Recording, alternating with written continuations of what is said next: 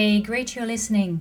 This podcast is for anyone who is interested in sustainable development, leadership, and happiness. I'm Maaike van der Velde, and for the majority of my career, I've been working in an action driven environment where people strive for equal rights, sustainable development for people and planet. In this podcast series, I will explore examples of leadership that led to sustainable change. And it doesn't matter if you're working in a commercial enterprise, government, or non-profit. What actually matters in this podcast is the drive of people to change something for the environment or the people they care about. Enjoy listening and let me know what you think.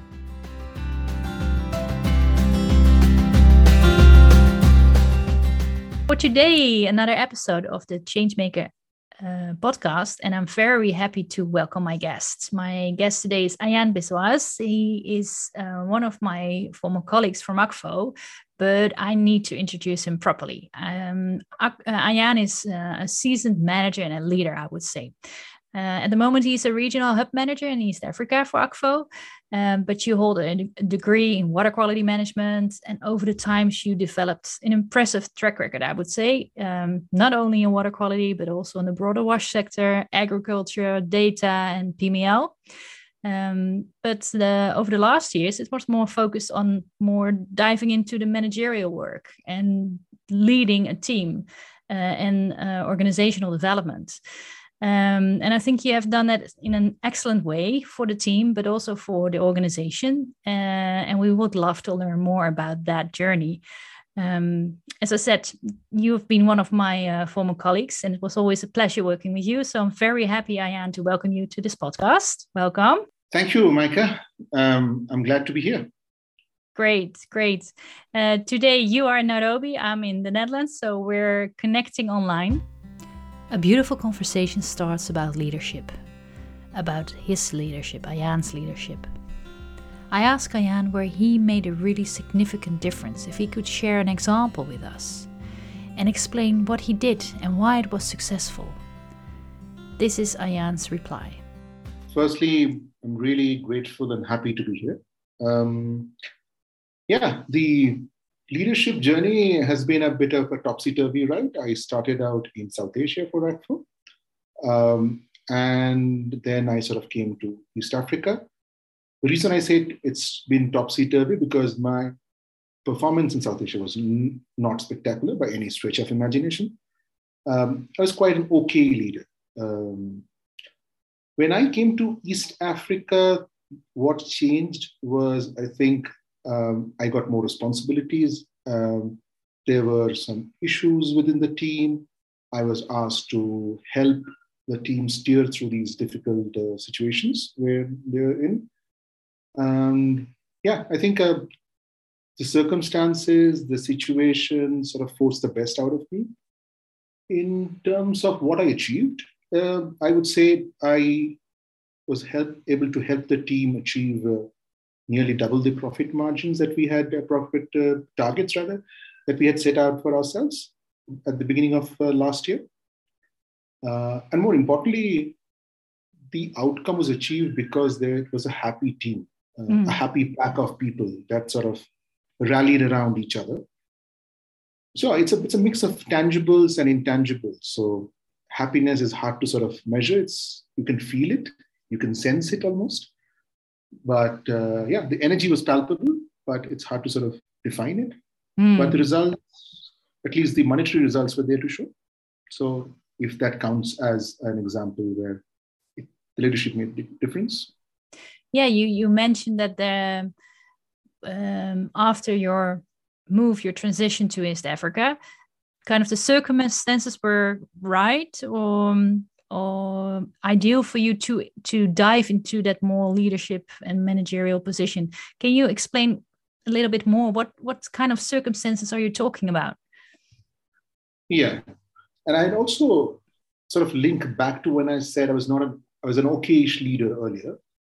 I think I was in a comfort situation in South Asia. Mm. Um, I had somebody else sharing the mantle of leadership. I had a settled team pretty much we were doing relatively well. When Ayan went to East Africa, he actually went through a big transition. But also the team he met was also in a big transition, and actually those two development mixed nicely together. Ayan explains. When I moved to East Africa, um, Akvo was looking for a new regional hub manager, and I was supposed to be uh, a makeshift arrangement, helping the team through the transition. Um, East Africa was a completely new catchment for me. I had no clue. This was my first time in Africa. So I was really out of my comfort zone. Um, two, what also happened is my father passed away when I moved, about a month after I moved into East Africa. So it was a major emotional void that I was going through myself.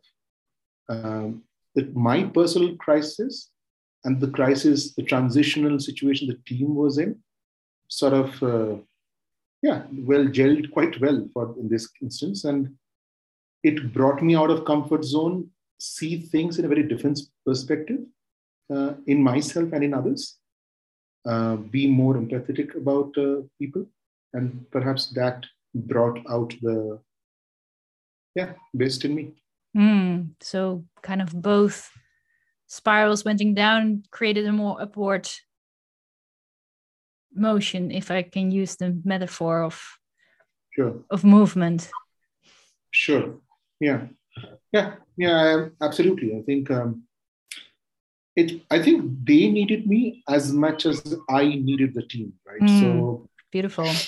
Yeah. the team when i came here i came with a very transactional uh, set of mind saying, you know, I'm going to be here for some time, help with the transition and go.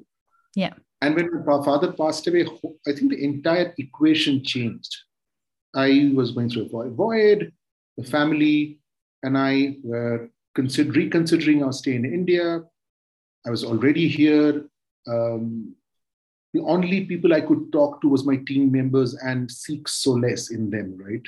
At the same time they would also get see this as an opportunity to talk to me about their problems their personal problems their official issues. So yeah we sort of found peace in each other. Yeah but it sounds also you went straight to um, a layer of connection that is way deeper than just a formal hello i'm your manager. Yeah. Yeah. No i didn't start out like that. I no. actually i didn't it didn't start out like that. I did not intend it to be like that. Nobody intended in, intends it to be like that. Um, pure serendipity Maaike, mm-hmm. happenstance accident. Um, i think accidents have played a major role in my life's journey and this was no exception. Sometimes happy ones not sometimes not so happy ones. Uh, but in this case me being in East Africa, helping a team through transition, my father's passing away, um, I trying to seek solace in others, the team trying to find a mentor, a father figure.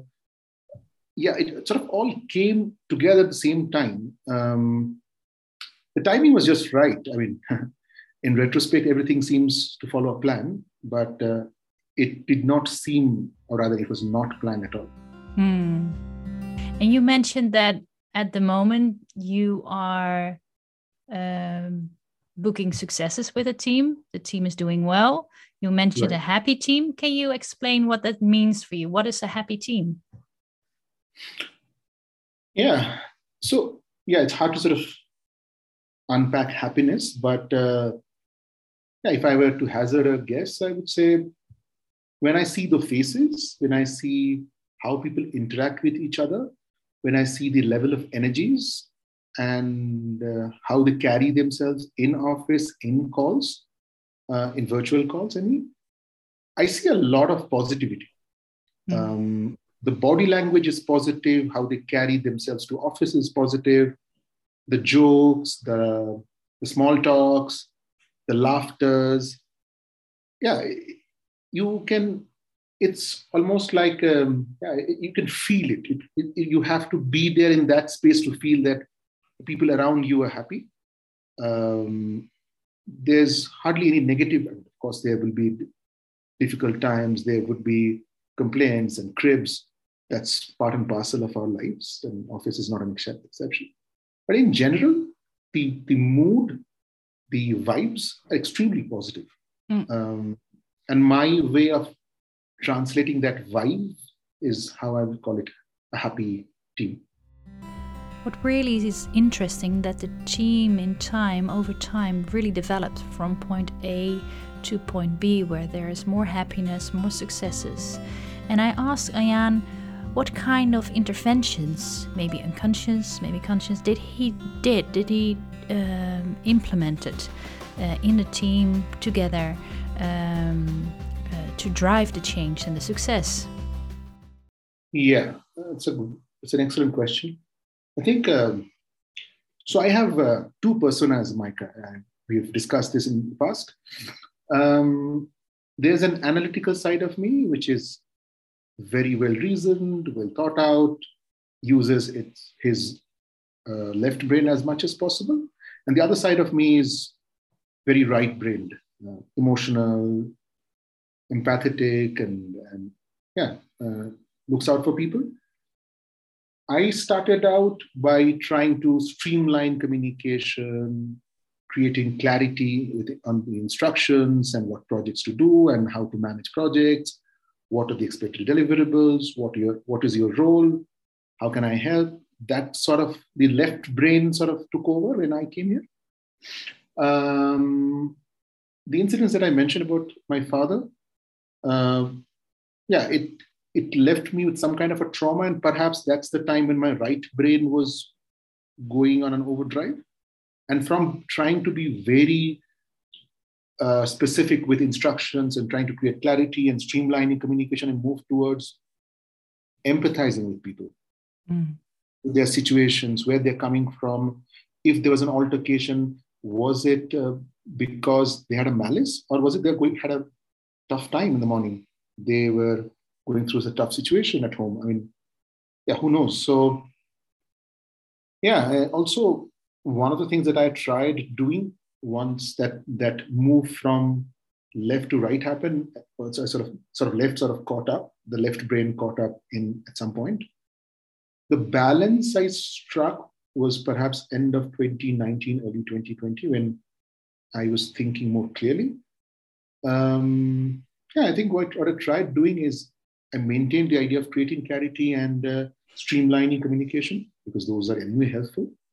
Uh, the em- empathy remained the common driver of any conversations. And um, what added to the balance is the inspiration bit. So I tried to inspire my younger colleagues. Actually, most of my colleagues are younger than me. So, and I think uh, acting like a father comes naturally to me. So I was acting like a father, trying to inspire my children to action. um, and yeah, and, and unconstraining them to make bold calls. Mm. Uh, how, how do you do that? How do you unconstrain them? It's so when you when you are young and you are you're, you're, you're dealing with a difficult project, uh, you are dealing with a high stake project, right? Where you're you can't afford to make a mistake. Um, you are constantly feeling insecure. You're feeling, uh, what if I made a mistake? The overwhelming emotion is, I can't afford to make a mistake, rather than thinking, I will do a great job. Mistakes are parts and parcel of anything that one, one does. Projects are no exception. Um, so I would take the leap of faith and do this. But it does not happen. And I was dealing with a bunch of people relatively young and and uh, yeah, and and and dealing with high stakes partnerships, difficult projects. Um, so unconstraining them meant that I told them that I will be the fall guy for all the wrong choices they make. Uh, I will put myself on the line and protect it for all the any implications, any negative implications arising out, out of those decisions they make in the project or even or while managing the partnership. But uh, yeah, they should be they should feel free to make bold calls. Mm. Uh, so that was one. The other thing is more than what you say is how you practice this. So I sort of took myself out of most of these conversations with partners and projects. Um, threw them to the deep end as much as possible. Sometimes I, I saw from a distance that they were really struggling to swim. Um, but I did not approach and extend my hand to help them out of that. I let them find their own ways of struggling and getting out of trouble. Um, my instruction was if you really think you're sinking, uh, never hesitate to shout. Mm. I'll be there for you. But I won't watch over your shoulders. No. No, and hold the line constantly. Yes. Yes. Indeed. Nice. That's a nice example where you really give autonomy to the people. Yeah, they really own the things, um, but in a in relation, always in connection. So they can always rely on you or each other yeah. or create that atmosphere that you are related as a team to make it happen. Yeah. Yeah. In fact, one of the things that that I perhaps of interest, um, there have been projects where my younger colleagues were managing difficult project projects, as I said. Uh, there have been projects where uh, one of them must have had a really tough conversation. And late into the evening, they would call me saying, This is not done, and this would have been better, and you threw me to the deep end, and da da da. And I would just listen. I would not say a word. Uh, half an hour later, all the problems, all the when the venting and the ranting was done, uh, they would have found a solution to the problems that they were highlighting right at the beginning of the call, and they would thank me for just patiently listening to them. It's great to see that Ayan created uh, an environment of trust. Um, basically, people can try things out, as he explained. He will back them up. But it also tells something about Ayan that he took full responsibility uh, on his shoulders, basically. Um, and I asked him if he always felt comfortable doing so. So as I said, in there was a transition from South how I performed as a leader in South Asia as opposed to how I did in East Africa. I also went through a period of evolution. Of course, circumstances, experiences catalyzed that evolution. Mm-hmm. But I think um, and by evolution, I mean I was more a hands on manager. Uh, let's say I come from a very strong programs background, ability to do things, to design programs, to manage difficult conversations, to writing reports, reviewing things. Yeah, I was more a program content person who was asked to become a leader. And when you get to leadership, you realize it's not about you, it's about others. And uh, how do you help others navigate the turbulent waters of you know, organizations, programs, partners?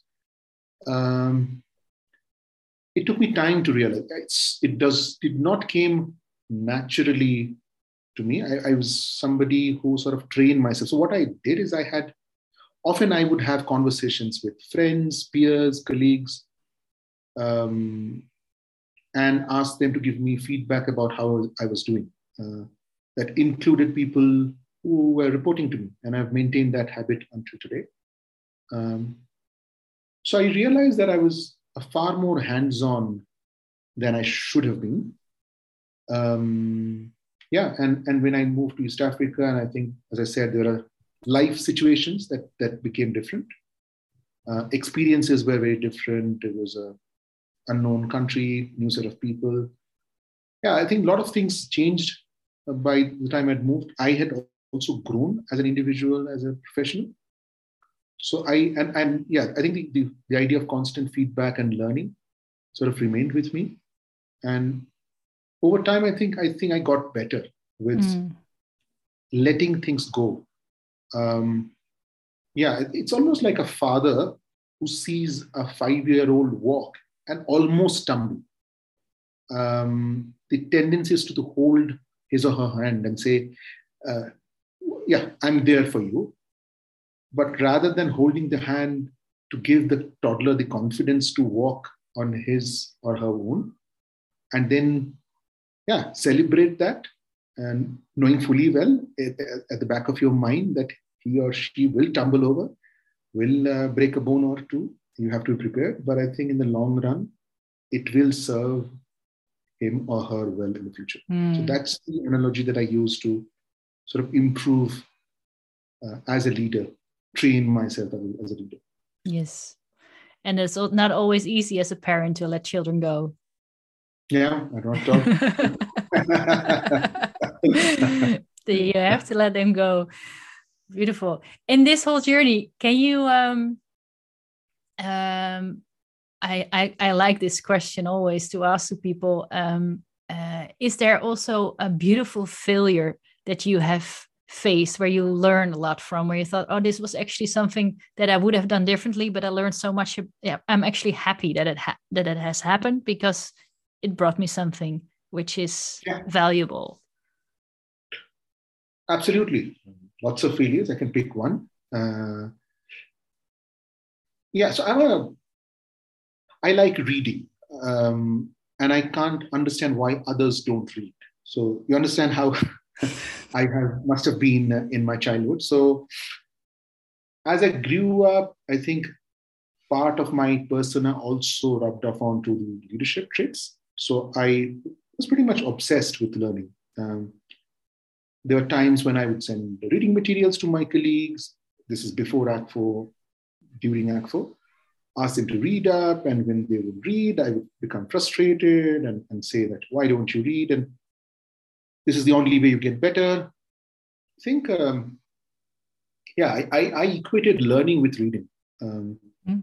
I'm not saying I have gotten over it. I still do that a lot. But uh, what I've learned is uh, we're all very different people, right? We, we all come from very different set of experiences, our conditioning, upbringing, the situations at home are very different. Um, yeah, we're talking about homemakers, so we're talking about, uh, and yeah, some of my female colleagues were also homemakers who go back to their homes, uh, feed the children, tend have have smaller children, tend to them, tend to their ailing um, in laws, spend time with their husbands.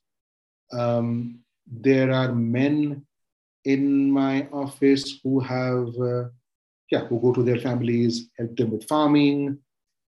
People have lots of different uh, things to do beyond the job and trying to learn on the job uh, or outside of it the difficulty they find is is I think um, one time uh, because it's it's it's a it's a, it's at a premium when you are doing too many things and and you're sort of constantly pulled in different directions.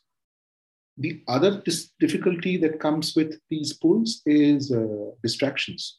Mm-hmm. Let's say reading requires focused attention, and if you're constantly called, somebody's calling you, mom, I want this, and dad, I need this, and whatsoever. Right? So it's hard. It's hard to give focused attention when you're at a certain age, I think. Um, some people can do it better than others, but in general, it's hard. Yeah, I think the busyness and distraction sort of makes it difficult for people. Um, over time, I realized people also learn. That's also my own learning journey. Pe- different people learn differently. Um, experience is a great teacher. Um, intelligence, intellectualism is is yeah. I think there are many different measures of intelligence or intellectualism, right? So some people are just innately intelligent. They are street smart. They know how to find their way. Uh, some people, my a colleague of mine recently called someone a farm smart. You are in a farmer's field. You know how to how to uh, design a survey, um, improvise your way if he or she is not answering. So all kinds of smarts exist, right? And mm-hmm. that learning is also super important beyond learning from books. Um, so it are not only books anymore for Ayan to create a learning environment. He knows that it's a mixture of different ways. And from this learning environment, we dive into the more complexity of change. And I asked Ayan if he could reflect on supporting mechanisms that actually help or guide change processes for him as a manager, for the team, And he summarizes in a way three main topics, which are training, mindset, but also freedom. Can you um, point out a couple of mechanism or supporting mechanisms that are crucial for you to have um, um, to guide change for a team or an organization? What things pop in your mind? Yeah, I think um, in most cases we deal with complex adaptive systems, right? So mm-hmm. the change process itself is extremely complex. Um, one of these, I mean, one of the things that one needs to appreciate is the is the idea of how do you define outcomes in a change process, uh, especially in a complex process.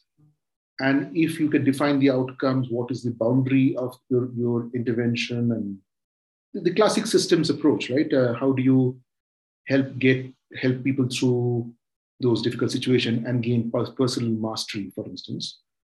Um, personal mastery brings me to a point of uh, training. I think one of the mechanisms I feel, and that, that training could be multiple things, I think you need a certain kind of mindset to navigate complex systems and bring about change. So, find ways of training people to appreciate complexity, define problems, define the outcomes they want to get to, uh, go through an iterative process, um, make adjustments if necessary, um, have the patience to go through the process, right? The change outcomes are not visible in a, in a day, two or two or in months, right? Talking about years or decades. Um, yeah, so how do, how do you train people uh, to gain skills, hard and soft skills, to facilitate uh, others through the journey and uh, yeah, help help a whole team go through it, or, or, or that team could be a design team, that team could be a project execution team, uh, it could be a network of sorts, a consortium. But how do you do that? That that training of skills is very uh, important.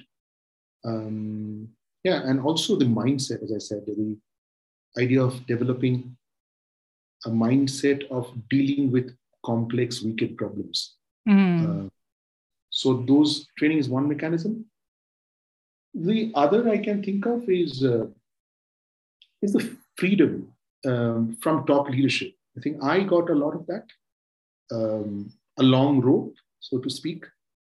Uh, when I was experimenting uh, with the team, when I was dealing with partners, uh, there were, I mean, the top leadership would have asked me difficult questions. They did, but uh, they also gave me a long rope to experiment with. Yes. So I saw that as a great supporting mechanism for me to experiment, grow as a leader, and help uh, my colleagues to deal with complex adaptive systems, uh, difficult projects, difficult conversations, uh, the change outcomes that they desire. Yeah. So in a in a process of change, you need freedom. Yes. Yes. How do you free people so that they can they can free others, right? It's yes. almost like a chain effect. So Ayan used the metaphor as a rope.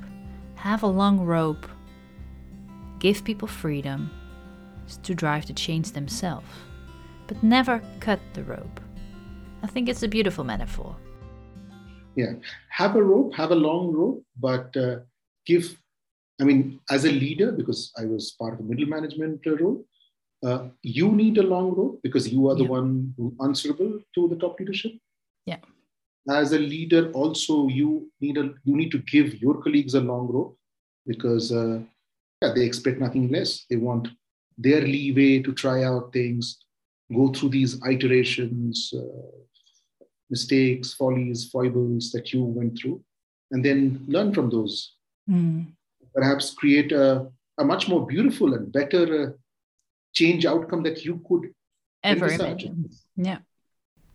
My final question is about a dream, a dream I have that I envision if more people working on sustainable development in the world will invest more in their inner development, their personal development, their leadership, their happiness at work, that they will actually become more effective and they can create more impact. So, my question to Ayan is what would be the effect or the impact if more people working in the field of sustainable development would actually, yeah, invest in that? Yeah, it's a tough one, Michael. Um, I think it needs a change of culture, how you live your life. Uh, it's much more than a pro- it's actually a project in the, in the truest sense um, not a three-year project with um, x amount of euros um, it's a change of culture. It's the change of how we live our lives.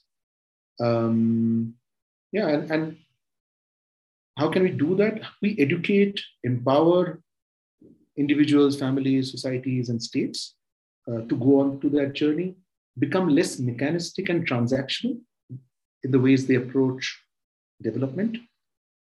Um, and yeah, stick to our core values uh, from a position of morality and, and value based thinking than, uh, than more transactional ways of thinking.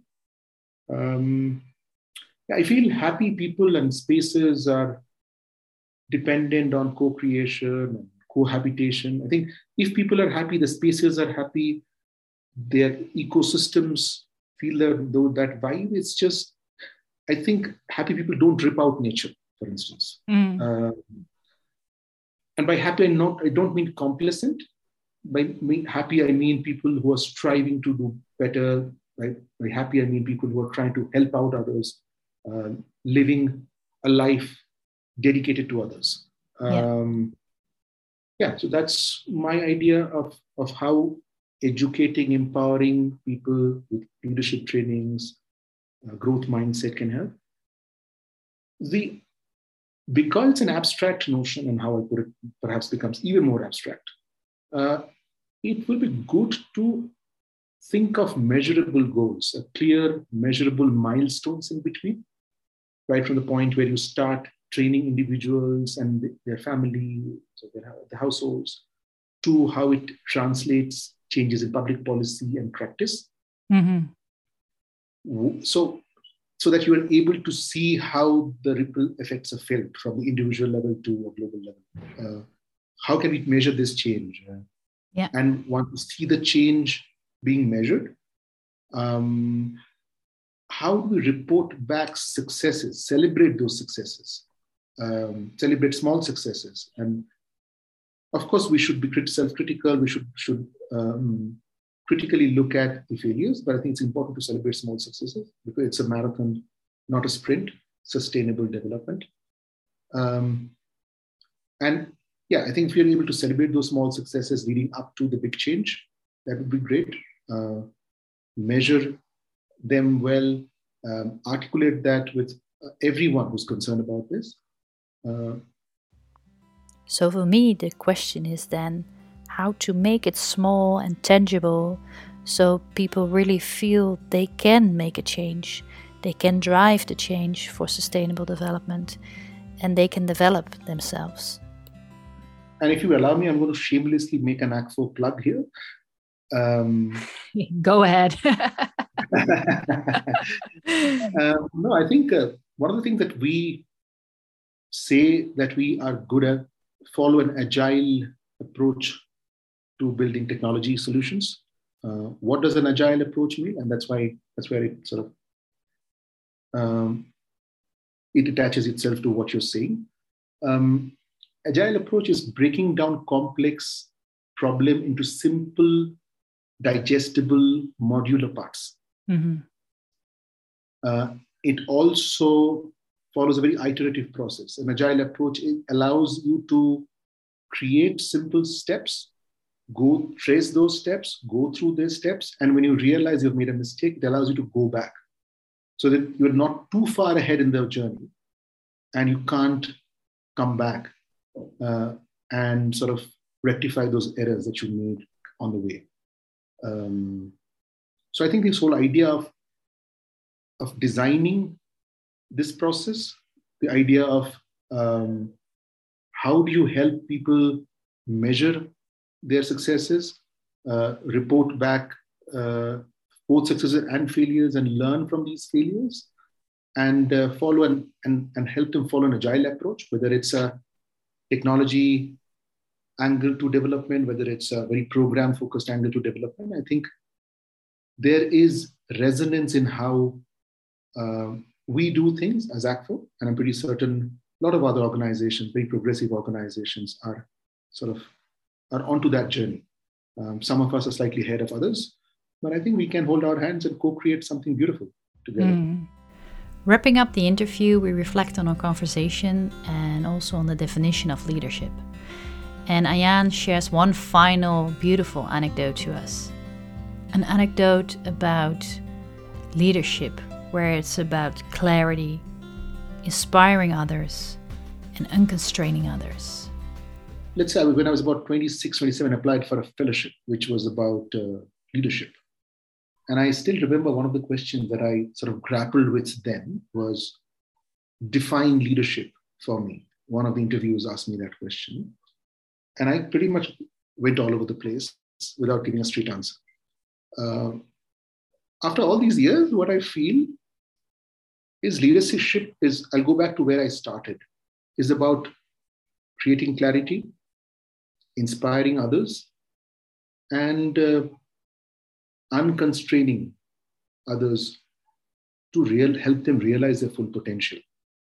Um, it's almost in my head, I have always always looked for that answer, and, and in all these years and of, of practicing leadership, what I've realized is these three key elements are the key to everything else that we do as a leader. Um, empathy for me is, of course, a tree trait, but externally, what is it that you want to do? How do you, what is, what is it that you want to do with others as a leader? Um, yeah, I think if, and as my career progresses and hopefully at some point ends on a high, um, I want people to me to remember as somebody who was, uh, yeah, somebody who lived a life which was dedicated to the others. Uh, my measure of success, my measure of leadership has changed to break barriers for others, unconstraining them, inspiring them, creating clarity for them, even though the world remains complex, ambiguous, uncertain. Uh, for the next, whatever, 15, 16, or 20 odd years, I have perhaps left as a, a working professional. I would like to sort of go on that journey. And hopefully someday, um, yeah, inspire others to more younger uh, people around me to sort of pick up the baton and and yeah, become these become leaders in their own right and help me improve my definitions of leadership hopefully in 10 years from now yeah because it constantly will develop i'm sure of that yes. Yeah beautiful. Thanks ayan. And i think with this interview you already inspired many people. Um, at least you inspired me. It's it's, it's uh, great to listen and how you also beautifully use and search for the words to explain what you actually mean. It's it's fantastic. And i think that helps actually words language helps so much with clarity for example is one of your right. key points of leadership uh, but also connecting with people and um, so I, I only can say thanks thanks thanks so much for your time and your willingness to share your story so openly uh, with us and and um, as i said i'm sure many people will be inspired by this I'm really glad to be here, Mike, and I loved every bit of this conversation. And not often on a Friday afternoon we discuss these things. We get no. into the abstraction of tangent of leadership, but uh, thank you for inviting me and letting me have this conversation with you. Great. Thank you, Ayan. Thank you. And thanks for listening, everyone. Uh, this is the fourth episode, and I hope you enjoyed it. Let us know what you think, and uh, we come back soon. Thank you.